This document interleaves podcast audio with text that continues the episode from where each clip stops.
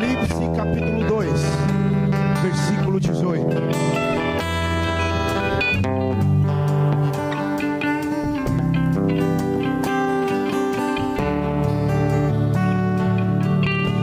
Jamais saia da sua igreja, da sua casa, para vir a um culto e falar: ah, Eu já sei o que vai acontecer, eu já sei quem vai tocar, eu já sei quem vai pregar, porque Deus ele tem novidade de vida para você, meu irmão. Deus ele tem coisas novas para nós. Essa noite abra teu coração para receber a santa, gloriosa palavra do Senhor. O Senhor tem muito mais a fazer nas nossas vidas. E a palavra do Senhor ela diz assim: Ao anjo da igreja em Tiatira escreve: Essas coisas diz o Filho de Deus, como chama de fogo. Aleluia! E os pés semelhantes ao bronze polido. Conheço as tuas obras, o teu amor, a tua fé, o teu serviço, a tua perseverança e as tuas últimas obras mais numerosas do que as primeiras. Porém, eu tenho contra ti tolerasse essa mulher Jezabel, que a si mesma se declara profetiza. Não somente ensine, mas ainda seduza os meus servos a praticarem a prostituição e comerem coisas sacrificadas aos ídolos.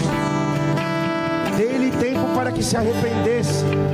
Ela, todavia, não quer arrepender-se da mesma da sua prostituição. Eis que eis que a, a prostro de cama, bem como em grande tribulação, e com ela adulteraram, caso não se arrependam das obras que ela incita, matarei seus filhos. Todas as igrejas conhecerão eu, sou aquele que sonda mentes e corações, e vos darei a cada um segundo as vossas obras. Digo todavia a vós, outros, os demais em Tiatira, a tanto quanto são, têm essa doutrina e que não conhecem como eles, dizem as coisas profundas de Satanás. Outra carga não jogarei sobre vós. Então somente conservai o que tendes, até que eu venha ao vencedor, que guardar até o fim das minhas obras, eu lhe darei autoridade sobre as nações, e um cetro de ferro as regerá e as reduzirá a pedaços como se fossem objetos de barro. Assim como também recebi do meu Pai, dar-lhe-eis ainda a estrela da manhã. Quem tem ouvidos, ouça o que o Espírito diz às igrejas. Meu Deus, aqui está, Senhor, a leitura da Sua palavra.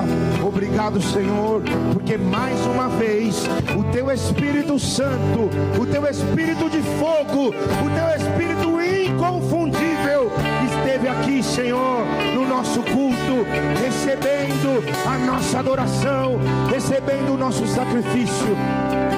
Senhor, por mais que nós sabemos que não mereçamos, nós te agradecemos a si mesmo, em nome de Jesus. Amém, amém e amém. Pode se sentar, meus queridos. Meus irmãos,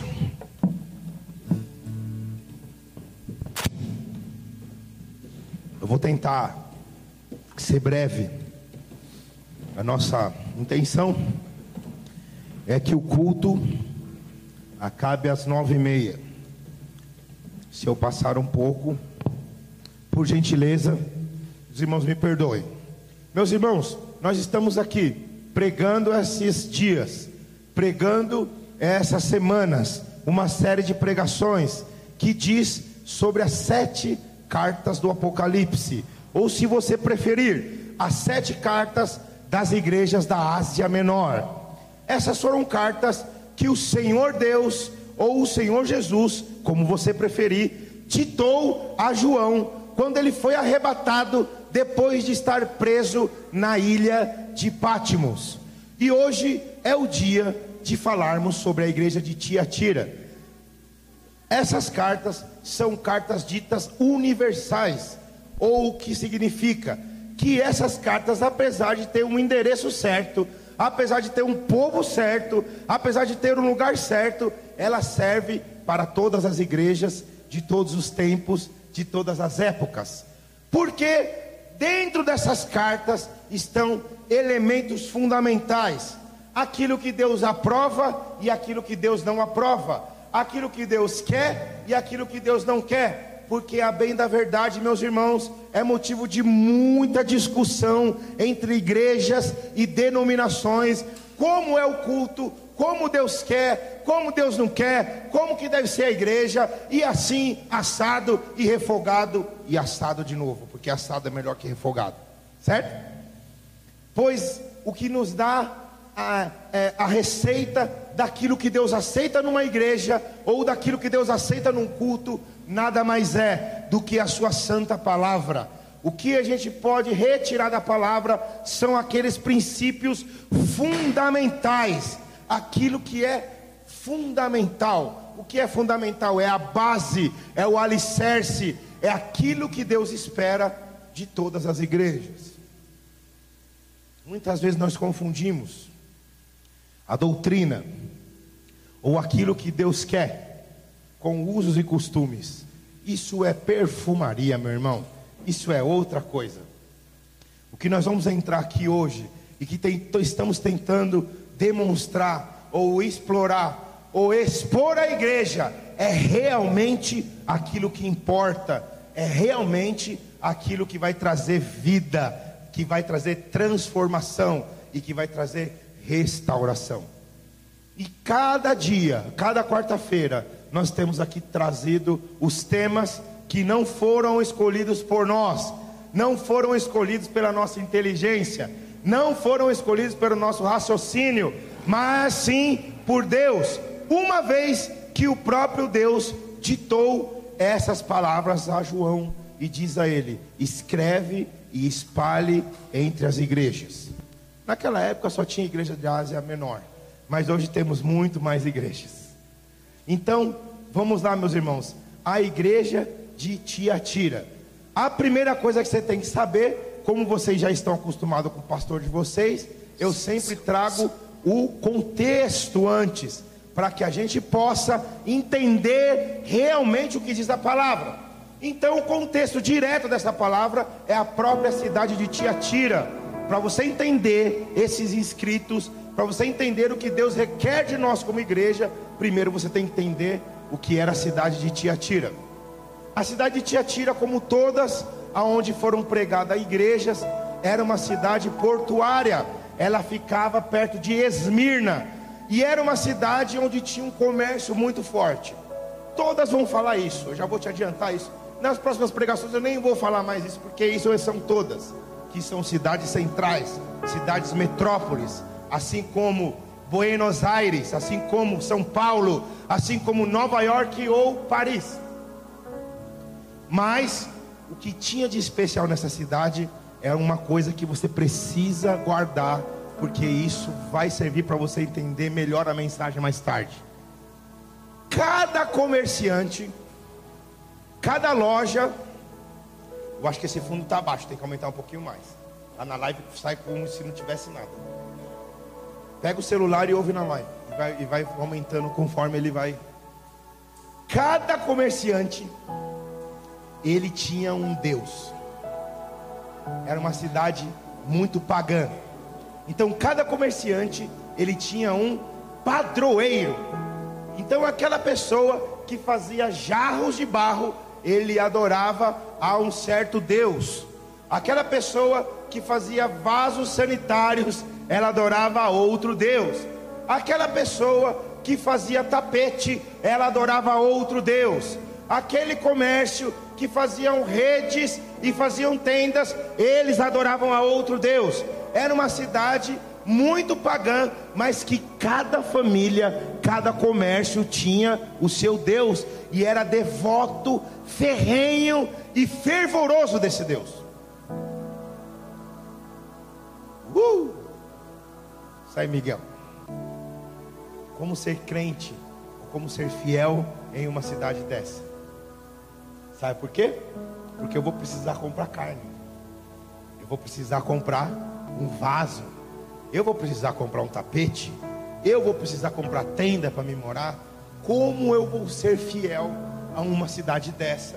Como eu vou ser fiel a Deus se cada comerciante, cada relacionamento, para me fazer parte dessa vida social dessa cidade, eu vou ter que estar fazendo vistas grossas. Eu vou ter que estar negando ao Senhor. Porque uma vez que eu vá, olha aqui, o Felipe, você quer comprar isso que eu estou lhe vendendo? Sim, eu quero. Então, antes de você entrar aqui, você faz o sinal da cruz aqui, dá uma beijinha, beija os pés do meu ídolo, para você entrar na minha, na minha loja. Como que será isso? Como, como, como eu posso ser fiel ao Senhor e fiel aos deuses? Como eu posso servir a dois senhores ao mesmo tempo?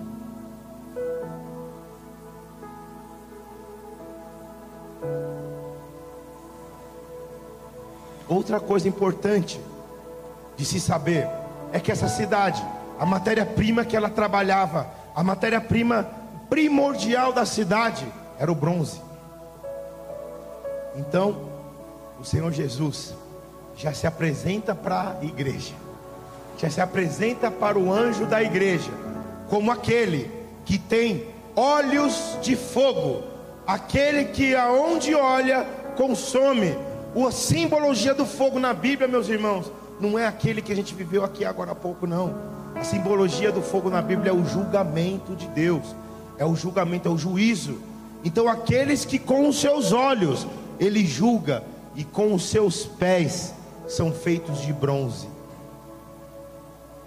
Mais ou menos era para eles entenderem o seguinte: aquele tesouro que aquela cidade tem como muito valioso, aquele tesouro que aquela cidade tem como a sua glória principal, para Deus é chinelo. Para Deus está vestido nos pés. Para Deus ele pisa em cima. Para Deus não passa de calçados. Meus irmãos, quantas pessoas existem achando que tem um problemão, achando que os seus problemas são inatingíveis, que todo mundo está vivendo esse problema, todo mundo está contra ela. Meus irmãos, nada disso é páreo para o nosso Deus, porque em seus olhos existe fogo, tudo ele vê e julga, e nos seus pés tem bronze, ele é vestido com bronze, os pés dele eram semelhantes ao bronze. Então, tem uma coisa. Olha o que tinha nessa igreja.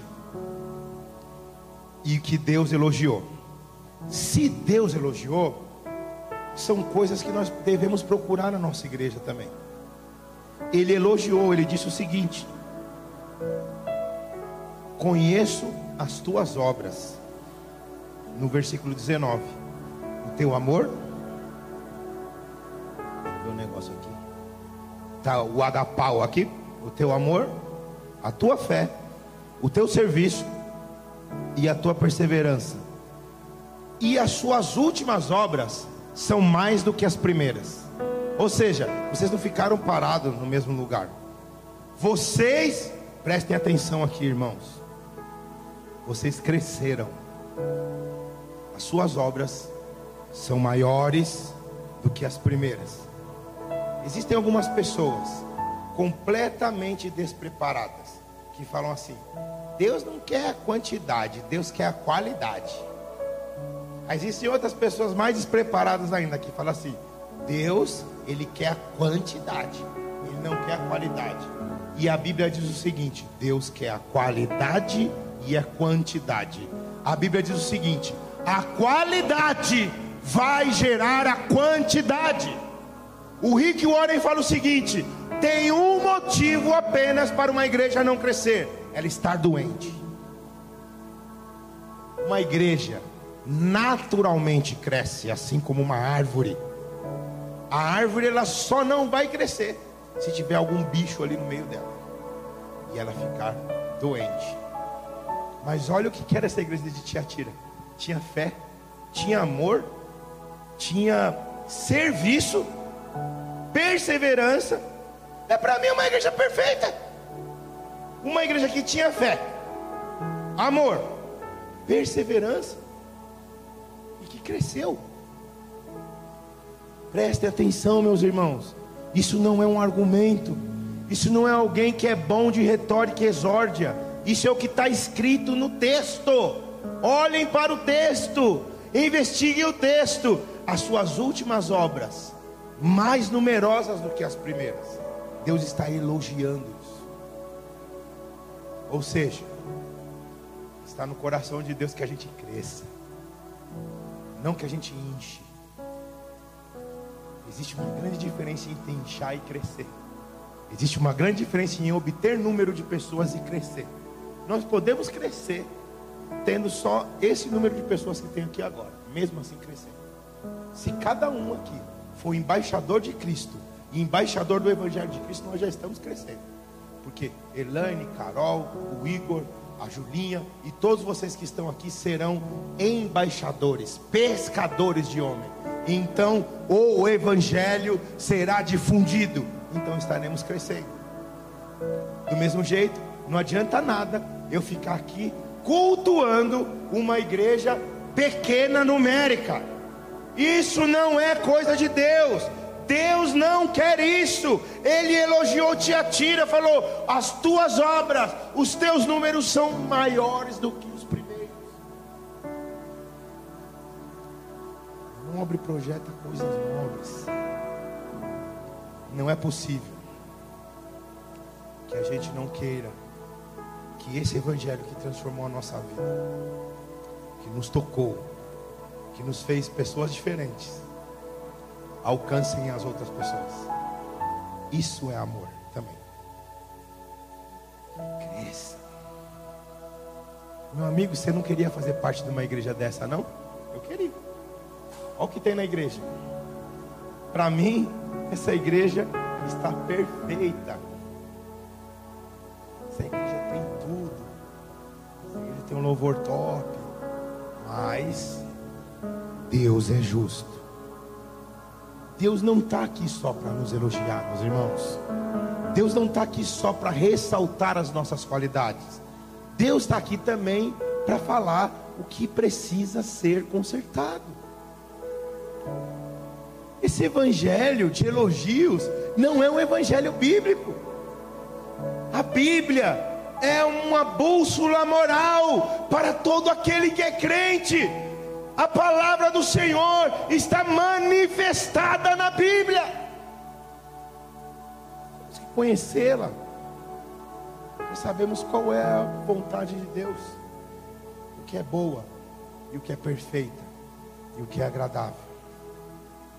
E nesse ponto de crítica surge um personagem. Está tenho pois contra ti que tolerasse que essa mulher Jezabel. Jezabel. Primeiro, meus irmãos. Ai, como Deus é maravilhoso. Obrigado, meu Senhor, pelas suas mensagens. Primeiro, ao ler esse texto, pode parecer que é um ataque pessoal a alguém chamado Jezabel. Pode parecer que o próprio Deus está jogando as famosas indiretas no púlpito, né? Eita, que desgraça, né? Usar a coisa que é santa, que é de Deus, para benefício próprio. Pode parecer, mas não é. Eu vou te explicar. Primeiro, preste atenção, você precisa prestar bastante atenção agora. A Bíblia, ela é um livro patriarcal. além de ela ser um livro patriarcal, a Bíblia é um livro que foi feito com uma cultura patriarcal e oriental. Isso significa que o que esse povo viveu, a época que esse povo aqui viveu, eles respeitavam demasiadamente os mais velhos e os homens. Isso não significa que a Bíblia é um livro machista. Isso significa que você vai precisar de um esforço sobremaneira para entender esse texto e aplicar nos nossos dias de hoje. E eu vou te mostrar como. Antes de chegarmos a, Isabel, a Jezabel, alguém me consegue um pano ou uma toalha? Tem que ser nos próximos 15 segundos, bem rápido. Nós vemos um texto na Bíblia em que diz o seguinte: essa aí serve. Deixa eu ver. Pequeno? Pequeno. Tem que ser uma coisa maior. Nós temos um texto na Bíblia que diz o seguinte: mulheres não podem falar. Mulheres, elas têm que deixar o homem falar. Mulheres, apesar, né? Ah, muito obrigado. Pode ser cor de, pode ser um sinal ser cor de rosa. Não sei. O que acontece? Apesar de eu concordar que algumas mulheres falam demais mesmo, mas, tem, mas o homem fala também. E quando o homem é fofoqueiro é pior que mulher. Não era disso que estava falando. Como a Bíblia era um livro patriarcal e é, essa cultura da época era patriarcal, a mulher não era permitido ela falar nada. A mulher era tratada que nem lixo. Ai dessas empoderadinhas que tem por aí. Se vivesse na época da Bíblia, meu amigo. Na época da Bíblia não tinha isso aí, não. Na época da Bíblia não tinha negócio de, de queimar sutiã, não. Não tinha negócio de queimar. A mulher era tratada quase igual uma, um, um animal. E é, juridicamente falando, a mulher era propriedade do homem, como se fosse um carro. Quem estudou direito romano sabe muito bem do que eu estou falando. É verdade, não estou inventando. Quando o evangelho chegou, o evangelho deu a oportunidade da mulher falar. O evangelho deu a oportunidade do escravo tratar o dono como a mesma coisa, a mesma pessoa. O evangelho igualou a todos. Aí o que aconteceu com algumas mulheres? Não todas. Elas aproveitaram essa liberdade que elas tinham e começaram a enfrentar seus maridos, enfrentar os rabis. Elas começaram a causar problemas na congregação.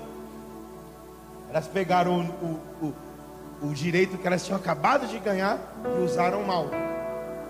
Então a orientação foi o seguinte: se você tiver alguma dúvida, cale a boca e pergunte para o seu marido em casa. Mas a motivação foi essa. Não é que a mulher não podia falar. Aí falaram assim: a mulher tem que usar o véu. O novo cabelo da mulher é o véu. Pronto, agora a gente tem uma denominação que se você não tiver o véu, você não vai para o céu. Pronto, agora a gente tem. Vocês estão entendendo? Que os mal entendidos acontecem dos textos mal interpretados, do que está escrito ali, mas a pessoa não entendeu. A pessoa não entendeu o contexto, isso vira uma heresia, isso vira uma denominação. E às vezes as pessoas podem ir para o inferno por um, por um ensinamento errado. O que aconteceu com o véu foi o seguinte: as prostitutas, principalmente na igreja de Corinto, elas raspavam o cabelo assim igual está o meu. Era um sinal: prostituta, careca, mulher de Deus e outras mulheres decentes com cabelo. O que acontecia com essas prostitutas? Elas se convertiam às vezes. Algumas se convertiam. Só que quando elas iam à igreja, ah, graças a Deus que a igreja mudou, gente. Não é mais a mesma coisa. Quando elas iam à igreja, as mulheres colocavam elas lá no canto. Ó, as carequinhas ali, ó. As carequinhas da prostituta. Eu quero ela longe do meu casamento. Eu quero ela longe do meu marido. Vai para lá, separa. Aquele tem tatuagem. Aquele é homossexual. Aquele usa droga. Separa ele. Isso já em Corinto. Aí, o homem sábio de Deus, o apóstolo Paulo, falou: todo mundo usa véu agora. Sabe por quê? Me ajuda aqui, garoto.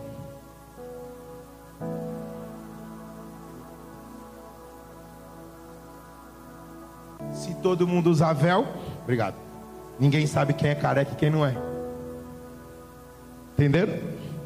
Não está bem claro isso aqui agora para vocês? Agora, quem foi prostituta e quem não foi? Cadê o teu passado? É um encobre. E você que tem grande orgulho de ser não sei o que lá, bota véu também. Que eu não quero saber do seu cabelo. Eu não quero saber quantas vezes você leu a Bíblia. Aqui todo mundo é igual. Bota o véu da humildade. Bota o véu do simancol, meu filho. E você, minha filha, que era prostituta, coloca o véu da inclusão. Viu? Nós temos que entender o texto sagrado, irmãos. Nisso está a salvação. E essa Jezabel que eles estavam falando aqui, é lógico que ele não estava falando de uma pessoa chamada Jezabel. Ele estava falando de um espírito chamado Jezabel. É claro que esse espírito levou esse nome, tem essa homenagem por causa da mulher de Acabe. Só que deixa eu te ensinar uma coisa, irmãos. Meu Deus.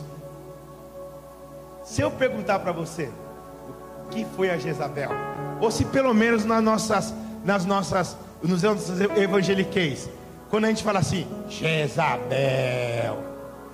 Meu avô falava isso, evangelista, pregador da palavra na, na Praça da Sé. Meu avô saía daqui a pé até a Praça da Sé, chegava na Sé e falava: Arrependei-vos, filhos do cão, meu avô. Aí uma vez um homem catou e foi falar: Cala a boca, velho, vendendo ovo, estourou todos os ovos na, na, na Kombi dele. Tá, tá, tá, tá, tá, tá, começou a estourar os ovos. Aí vai, cuidado com velho. Meu avô falava, Jezabel. Às vezes falava para minha mãe. Não sei porquê. Não guarde isso contra mim. Você gostou, né, Miguel? Das minhas tias também. Jezabel. E meu avô, meu avô, meu avô era maestro também. Meu avô parte de mãe. E quando alguém cantava desafinado, perto dele. Uma vez eu tirei uma música lá, toquei para ele, ele falou: quebra o violão. Quebra. Nunca mais toco violão. E aí ele estava na igreja assim. Desculpa, irmão, não tem muito a ver com a metade disso, mas eu fiquei com saudade do meu avô agora. Ele morreu faz muito tempo. Ele sentava no canto da igreja. E aí começava a tocar o louvor, ele começava a reger assim o louvor, assim, meu avô. Se alguém tocasse errado filho do cão.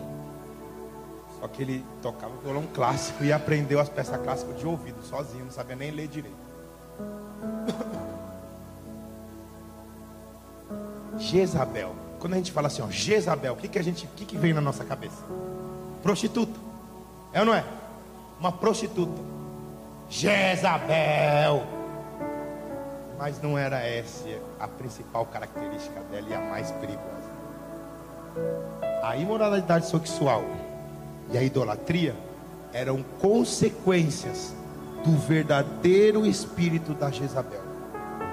A principal atuação do espírito da Jezabel não era a imoralidade sexual e também não era a idolatria. Isso eram consequências. Pois eu vou te falar agora. A Jezabel, a atuação principal do espírito era usurpar a autoridade. Ah, filho.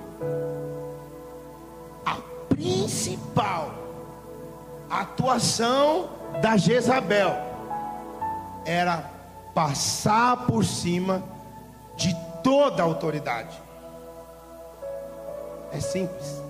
As autoridades foram constituídas por Deus. Esse cão dos infernos, ele quer usurpar não é a autoridade da igreja, é qualquer autoridade. Ou seja, a Jezabel usurpa a autoridade do marido, usurpa a autoridade do governo, usurpa a autoridade do pastor, usurpa qualquer autoridade. E para isso, uma das coisas que, que deságua nisso, que revela isso, é a idolatria e a imoralidade sexual. O principal pecado dessa, desse cão aí que matou os profetas, o tentou matar o profeta Elias, aliás, era que ela queria passar por cima do rei Acabe. Ela queria pisar na cabeça do rei Acabe. O sacerdócio do homem, ele foi dado por Deus. Isso não significa que o homem ele vai ser é, chefe da mulher. Isso não significa que a mulher vai ser subalterna do homem. Mas a responsabilidade é do homem. Uma vez eu falei com o Gé. O Gé falou para mim, pastor, eu preciso ir lá em Pindamonhangaba, fazer, trabalhar de, de pedreiro. Eu falei, por quê? Ele falou, porque eu sou homem. Porque essa autoridade é minha. Porque é meu papel botar comida em casa. Essas coisas são dadas por Deus. E a Jezabel, ela quer usurpar. Vamos deixar um pouquinho mais complicado agora? Como não é uma pessoa, é um espírito, ela pode estar num homem também. O espírito pode ter vários Jezebelzinhos que não aceita a autoridade do pai, que não aceita a autoridade do pastor, que não aceita a autoridade do chefe, que não aceita a autoridade da esposa, que Deus a deu também, que não aceita autoridade nenhuma. É o espírito da Jezabel dentro do cara. Você vê como que não tem nada a ver com gênero.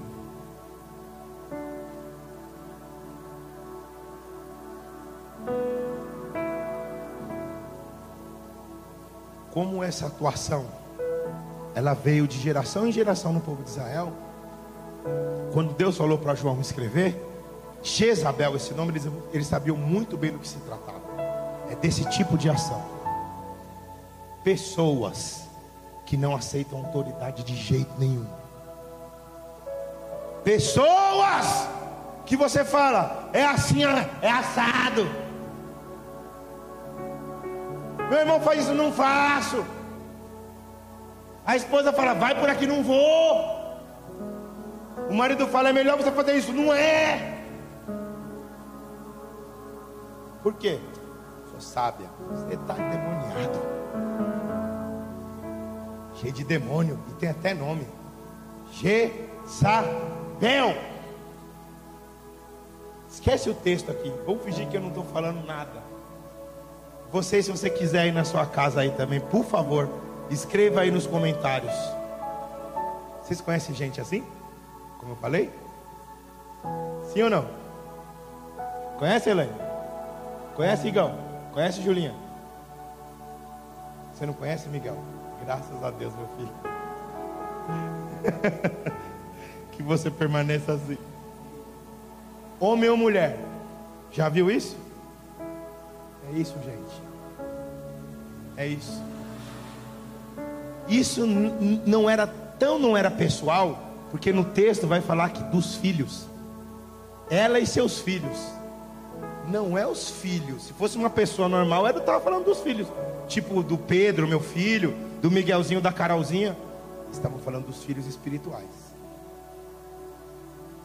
Deixa eu até sentar para falar essa. Vou até sentar, tá? Você não vai me ver mais, eu preciso sentar para dar essa notícia. Os filhos espirituais do Jezabel é aqueles que seguem seus conselhos. É aqueles que vão atrás das suas ideologias. É aqueles que vão atrás da sua teologia do inferno. É aquele que vai atrás. E Deus falou: não tem boi, nem para Jezabel, nem para os seus filhos. Na cama, onde adulteraram contra mim, eles vão adoecer. Preste atenção no mesmo lugar onde vocês praticaram essas injustiças, essas fofocas, essas desgraças, nesse mesmo lugar você vai cair doente. E é uma doença para a morte. Vocês vão morrer. Você e seus filhos. E os filhos dos seus filhos. Quem atrás desse cão do inferno vai morrer? Não tem jeito. Não é o pastor que diz, é a Bíblia.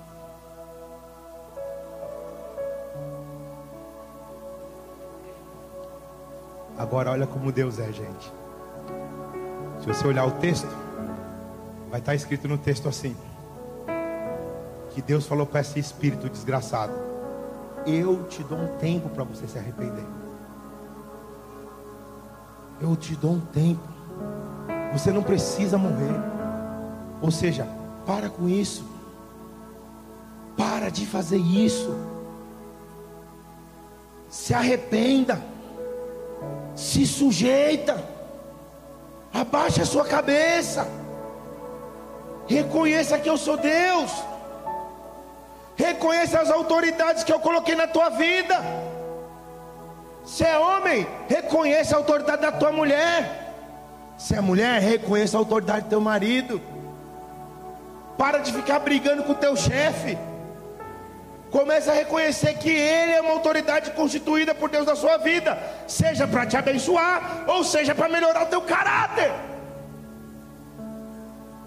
Para de reclamar. Para de falar asneira. Principalmente para de gerar filhos. Vocês estão entendendo quanto que essa palavra é séria? Vocês estão conseguindo sentir isso? Para de gerar filho. Olha como Deus é justo. O adultério se pratica no leito, na cama. E Deus falou assim, ó: É de cama que você vai ficar. Ou seja, é lá no lugar onde você está fazendo lenha que eu vou tratar com você. Mas eu vou tratar, eu vou tocar. Se arrependa. Não vai se arrepender, não? Você vai morrer, filho. Entendeu? Imagina quando eu estava. Eu estava preparando essa palavra. Já questionei muitos, muitos dos meus líderes. Questiono até hoje. Eu não acho. Eu não acho que eles deviam em qualquer lugar, qualquer âmbito, até aqui na igreja. Você acha que eu nunca questionei o bispo?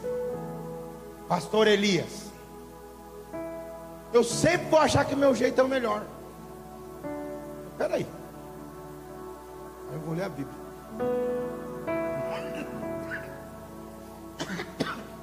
Eu vou me relacionar com Deus. Aí Deus fala para mim: essas pessoas são necessárias na sua vida pessoas estão trabalhando uma área em você que precisa ser trabalhada.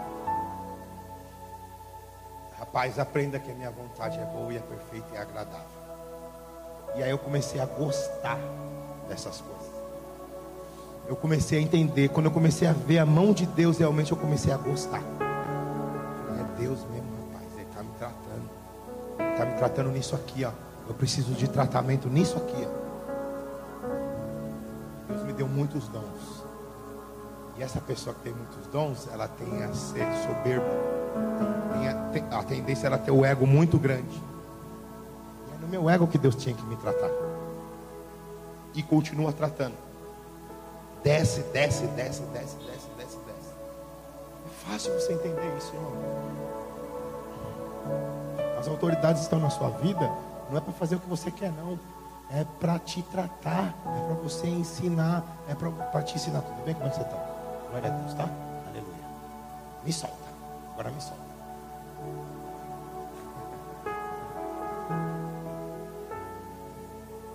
Meu Deus do céu. Tem uma pessoa aqui no, no. A Paula falou: é forte. Luane Saturnino. Falou: obrigado, meu Deus devia estar tá precisando ouvir isso.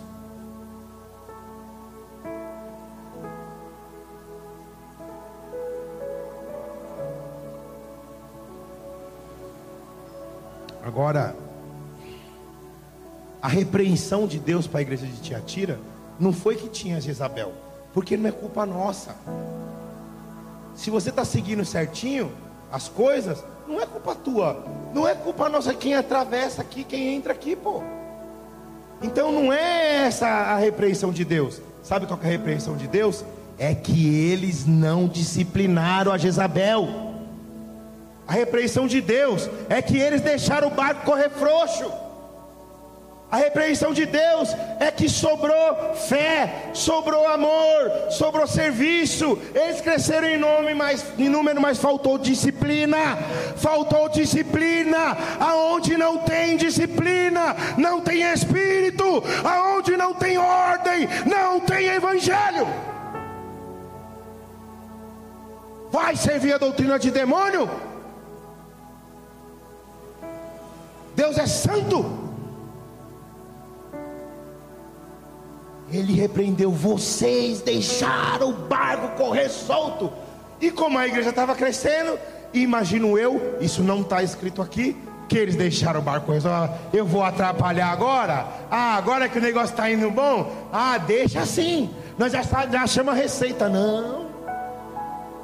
A Jezabel vai destruir teu ministério. A Jezabel tentou matar o profeta. A Jezabel vai te fingir vai abraçar você, meu irmão, mas depois vai falar mal de você pelas costas. Ela nunca vai te enfrentar, ela vai te matar, ela vai matar teu casamento, ela vai matar tua amizade, ela vai matar tua fé, ela vai matar a tua esperança em Deus. Ela tá para te matar. Não economize borracha. Não economize rigor. E aí a Isabel entrou lá, a tia Tira e falou: Sabe o quê? Gente, o cara tá falando aí é muito duro, muito rígido, gente. Que isso? Não precisa ser assim, não. Entra lá, naquele comércio, dá um beijinho na estátua lá. Só um beijinho no pezinho lá, não dá nada não. Sabe o que vai acontecer? A gente vai comprar bastante carne para fazer sopa, pus, pus, pus, necessitado. Como que não pode ser isso daí de Deus? E Deus falando para a igreja: Eu sou justo, eu sou santo. Você não precisa disso. Eu sou digno de ser adorado. Eu tenho ciúmes da minha glória. Aí vem a Jezabel e fala: Não, eu sei, mas não é assim. Não precisa ser assim não. Que isso? Vamos dar um jeitinho. Vamos dar outro jeitinho. Vamos dar um jeitinho aqui. Ah, o evangelho. Ah, isso aí foi escrito faz muito tempo. Ah, se fosse assim, e não sei o que, aí começa. Você fala, não, tem que ser assim. A adoração tem que ser assim. A igreja é lugar santo, é lugar sério. Altar não é lugar de brincadeira.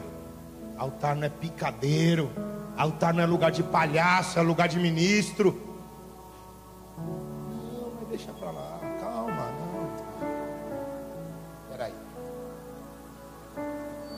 aí, para o bem geral da congregação, da igreja, do evangelho, não sei do que mais for, te atira, deixou passar. Não acredita no pastor, não? Leia o texto. Você sabe o que ela falava? Qualquer argumento dela, vocês vão dar risada, vai parecer engraçado. Vamos lá conhecer Satanás, as obras mais profundas de Satanás Vamos fazer pecar. Vamos conhecer tudo. Vamos lá dentro da macumba conhecer a macumba. Vamos fazer tudo. Conhecer a prostituição, tudo. Porque só assim nós vamos conseguir derrotar Satanás. Para a gente conseguir, a gente, a gente conhecer ele. Quanto mais a gente conhecer ele nas profundezas, mais a gente vai saber o ponto fraco dele. E a gente vai destruir. Uma tese desgraçada. Mas teve gente que foi atrás não deixa de ser uma tese que tem uma certa coerência. Cuidado com a coerência. Nós não estamos aqui para ser coerentes, nós estamos aqui para ser filho de Deus. Às vezes a nossa coerência vai completamente contrário da coerência do reino. Às vezes a nossa matemática não bate com a matemática do Senhor, mas é Ele que a gente tem que seguir. Cuidado com as doutrininhas. Cuidado com as frasezinhas prontas. Cuidado com as teologias, com as músicas, com as teologias erradas do inferno. Porque ela tem um objetivo: te destruir. Destruir tua igreja, destruir tua família, destruir teu casamento, destruir tua fé, destruir tua intimidade com Deus. Quer mais um pouquinho? Eu estou cheio de unção, não. O microfone agora não dá, não. Depois eu te dou. E aí Deus falou assim: Vocês estão fazendo certo em Tiatira. Estou encerrando já, tá? Eu não vou falar para vocês fazerem mais nada. Continuem fazendo isso que vocês estão fazendo. Vocês estão certos. E eu vou falar uma coisa para vocês, gente, do fundo do coração. Esse foi o grande sentimento que eu tive quando eu vim para essa igreja. Sabia? Que o povo faz muita coisa certa. Ama, abraça, tá? Faz esse negócio que a tira, faz mesmo. Vocês estão faz certo, continua. Olha o que Deus falou, não vou colocar mais carga nenhuma sobre vocês, vocês já estão fazendo aquilo que você quer para fazer. E aos que perseverarem, ah, isso é bastante importante. Perseverar. E aos que perseverarem, vocês vão governar comigo. E eu vou dar um cetro de ferro na mão de vocês para vocês reduzirem a pedaços de barro aqueles remanescentes de Tiatira. Você sabe o que era o barro? Era outra matéria-prima de Tiatira. Eles eram muito bons em fazer vasos. E aí Deus está falando para ele o seguinte: Tá vendo esses vasos bonitos aí? Tá vendo essas lojas que você não podia entrar? Vocês estão vendo essas coisas que vocês não podiam fazer? Porque você tinha que beijar o pé da santa antes de entrar?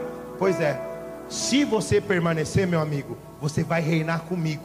E eu vou te dar um cetro de ferro. E você vai destruir todos esses vasos. Esses vasos maravilhosos e lindos. Eles não passarão de cacos de barro. Tenha fé. Esperança. Cuidado com a Jezabel. Jezabel é terrível. Jezabel é manhosa. Ela não vem assim, ó, ah, não sei o quê. Ela não vem falando mal. Ela não falou mal do Evangelho, Elaine. Ela não falou assim, ó, isso que vocês estão seguindo é loucura. Ela não falou isso. Ela veio com uma, uma conversa altamente intelectual. Olha, eu sou grega. E o corpo não serve para mais nada, não serve para nada. A gente pode fazer o que quiser com o corpo. O importante é você cuidar do espírito. Então, se o corpo não serve para mais nada, que mal que tem a gente frequentar essas lojas com esses ídolos aí. Isso aí é o corpo que está fazendo, o Espírito é de Deus, o Espírito está pronto. E vai um monte de gente atrás da Jezabel.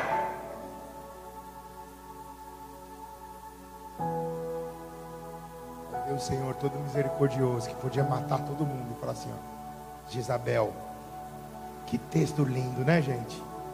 Como Deus é bom. Jezabel, se arrependa. Deus não deu arrependimento para Lúcifer, mas deu para Jezabel. Vou te dar um tempo para você se arrepender. Essa inteligência que você tem foi até eu que te dei. Eu sei. Se a sua esperteza eu te dei. Mas você está usando errado, filho. Você está usando para benefício próprio. Está se deitando com os homens lá. Se aproveitando. E nos últimos tempos não tem notícia disso, não, gente? Dos pastores que estão tosquiando as ovelhinhas. E das pastoras que estão tosquiando os ovelhão. Os ovelhão não tem essas notícias não? Das irmãs que estão mandando foto sem lã para os irmãos? Dos irmãos que estão mandando foto sem lã para as irmãs? Não está tendo isso agora não? Um monte de caso? A Jezabel, o Espírito, a vontade de usurpar, a vontade de ser mais do que é, falta de humildade. Tudo isso é o poderzinho da Jezabel. Que é destruído em nome do Senhor Jesus. Versículo 28 para acabar, tá? Eu falei que ia até nove e meia, né? Dez horas. Assim como também recebi do meu pai, dar-lhe a estrela da manhã. Caramba, gente, você não tem vontade de chorar quando você lê essas coisas, não? Jesus falando. Assim como também recebi do meu pai, eu dar-lhe a estrela da manhã Quem tem ouvidos, ouça o que o Espírito diz às igrejas. Tem ouvido, filho? Ouve.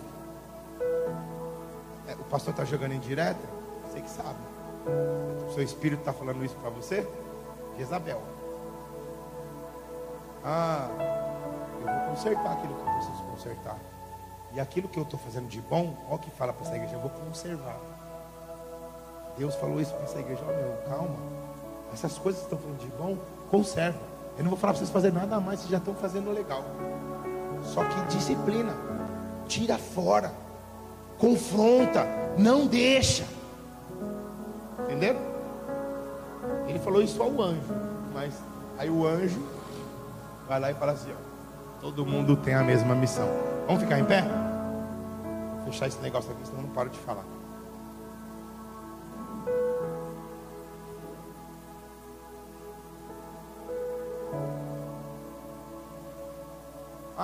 Vou tocar no mundo. Ai, eu vou tocar na igreja. Ai, eu tenho dinheiro na igreja. Vou tocar no mundo. Ai, não sei o que. Calma, gente.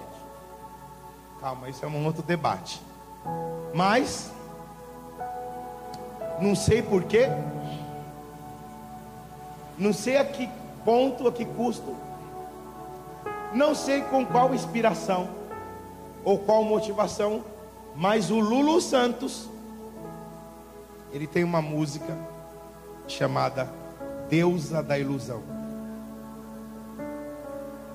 E a música diz o seguinte: prestem bem atenção na letra.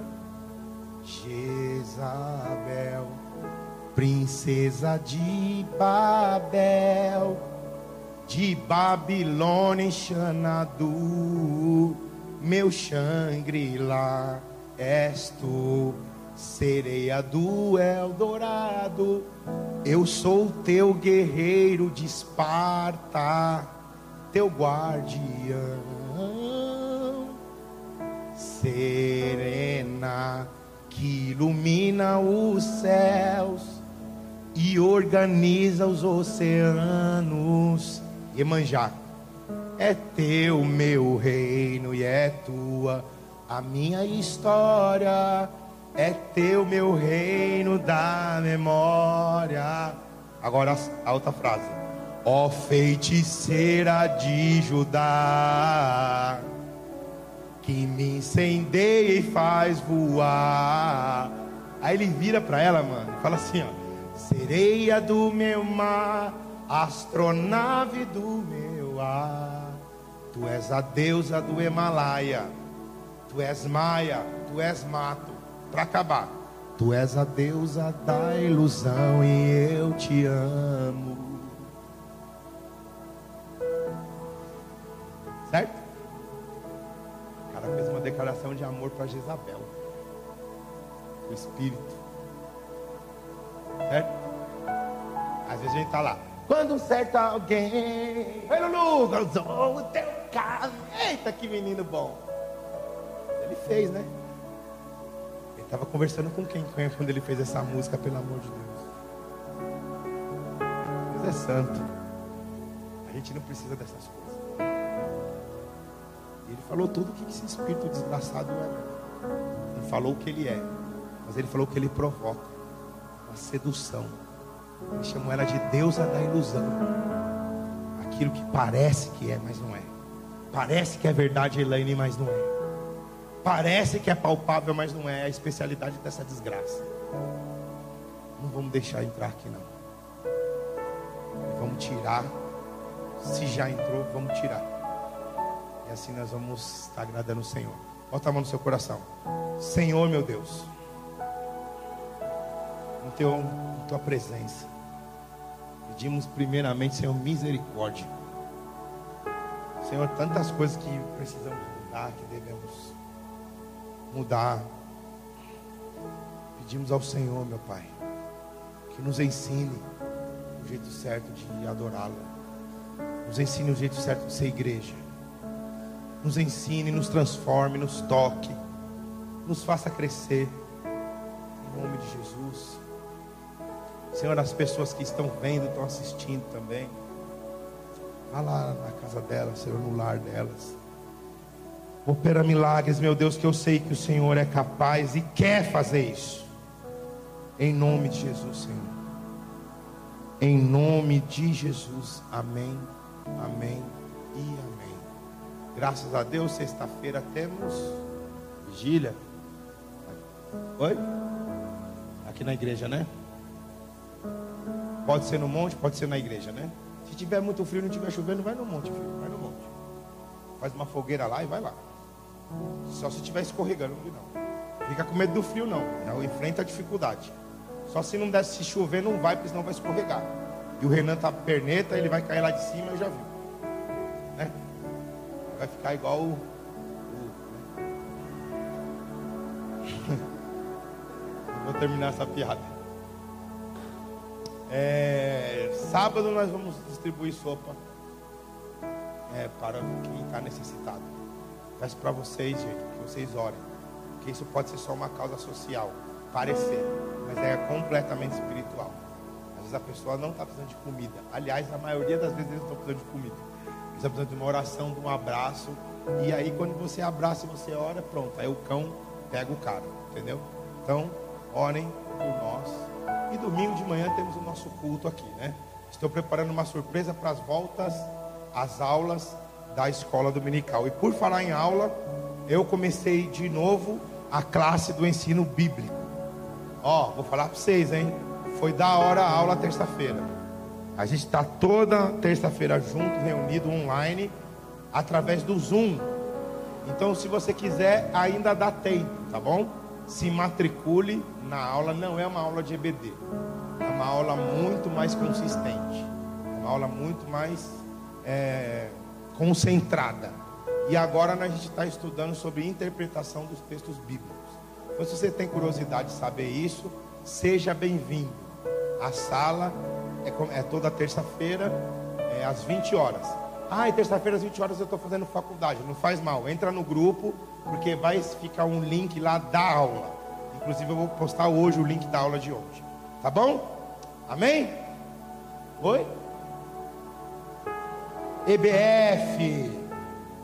Meu Deus, essa igreja tem tantas atividades que eu até me perco. EBF com as crianças aqui, hora três horas, Kelly? Não tem ensaio por causa disso, né? Então, EBF. Me perguntaram, pastor, pode vir gente que não é da igreja? Deve. Então, se você não tem pessoas aí que as crianças não são crentes, tragam elas a si mesmo. Que a gente vai ficar muito feliz de atendê-las, tá bom? Amém? Helene, vem aqui orar para encerrar o culto que eu estou com a voz cansada. E depois me devolve para dar a bênção apostólica.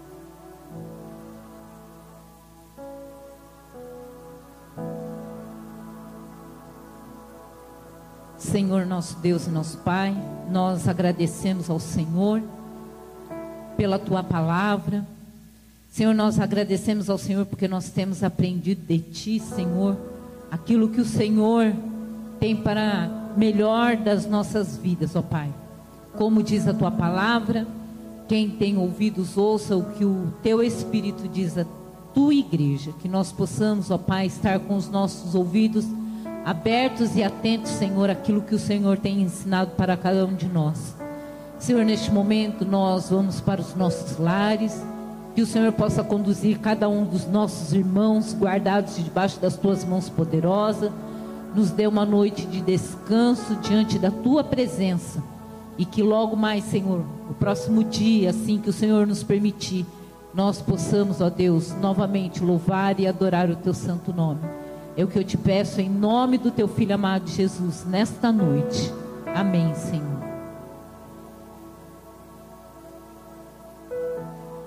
Que o amor de Deus, nosso Pai, que a graça do nosso Senhor Jesus Cristo e os doces consolações do Espírito estejam com todos. A igreja diz amém. Obrigado você. Dá um soquinho aí no irmão, mas no, no na mão, né, para não machucar. E que Deus te abençoe. Tchau.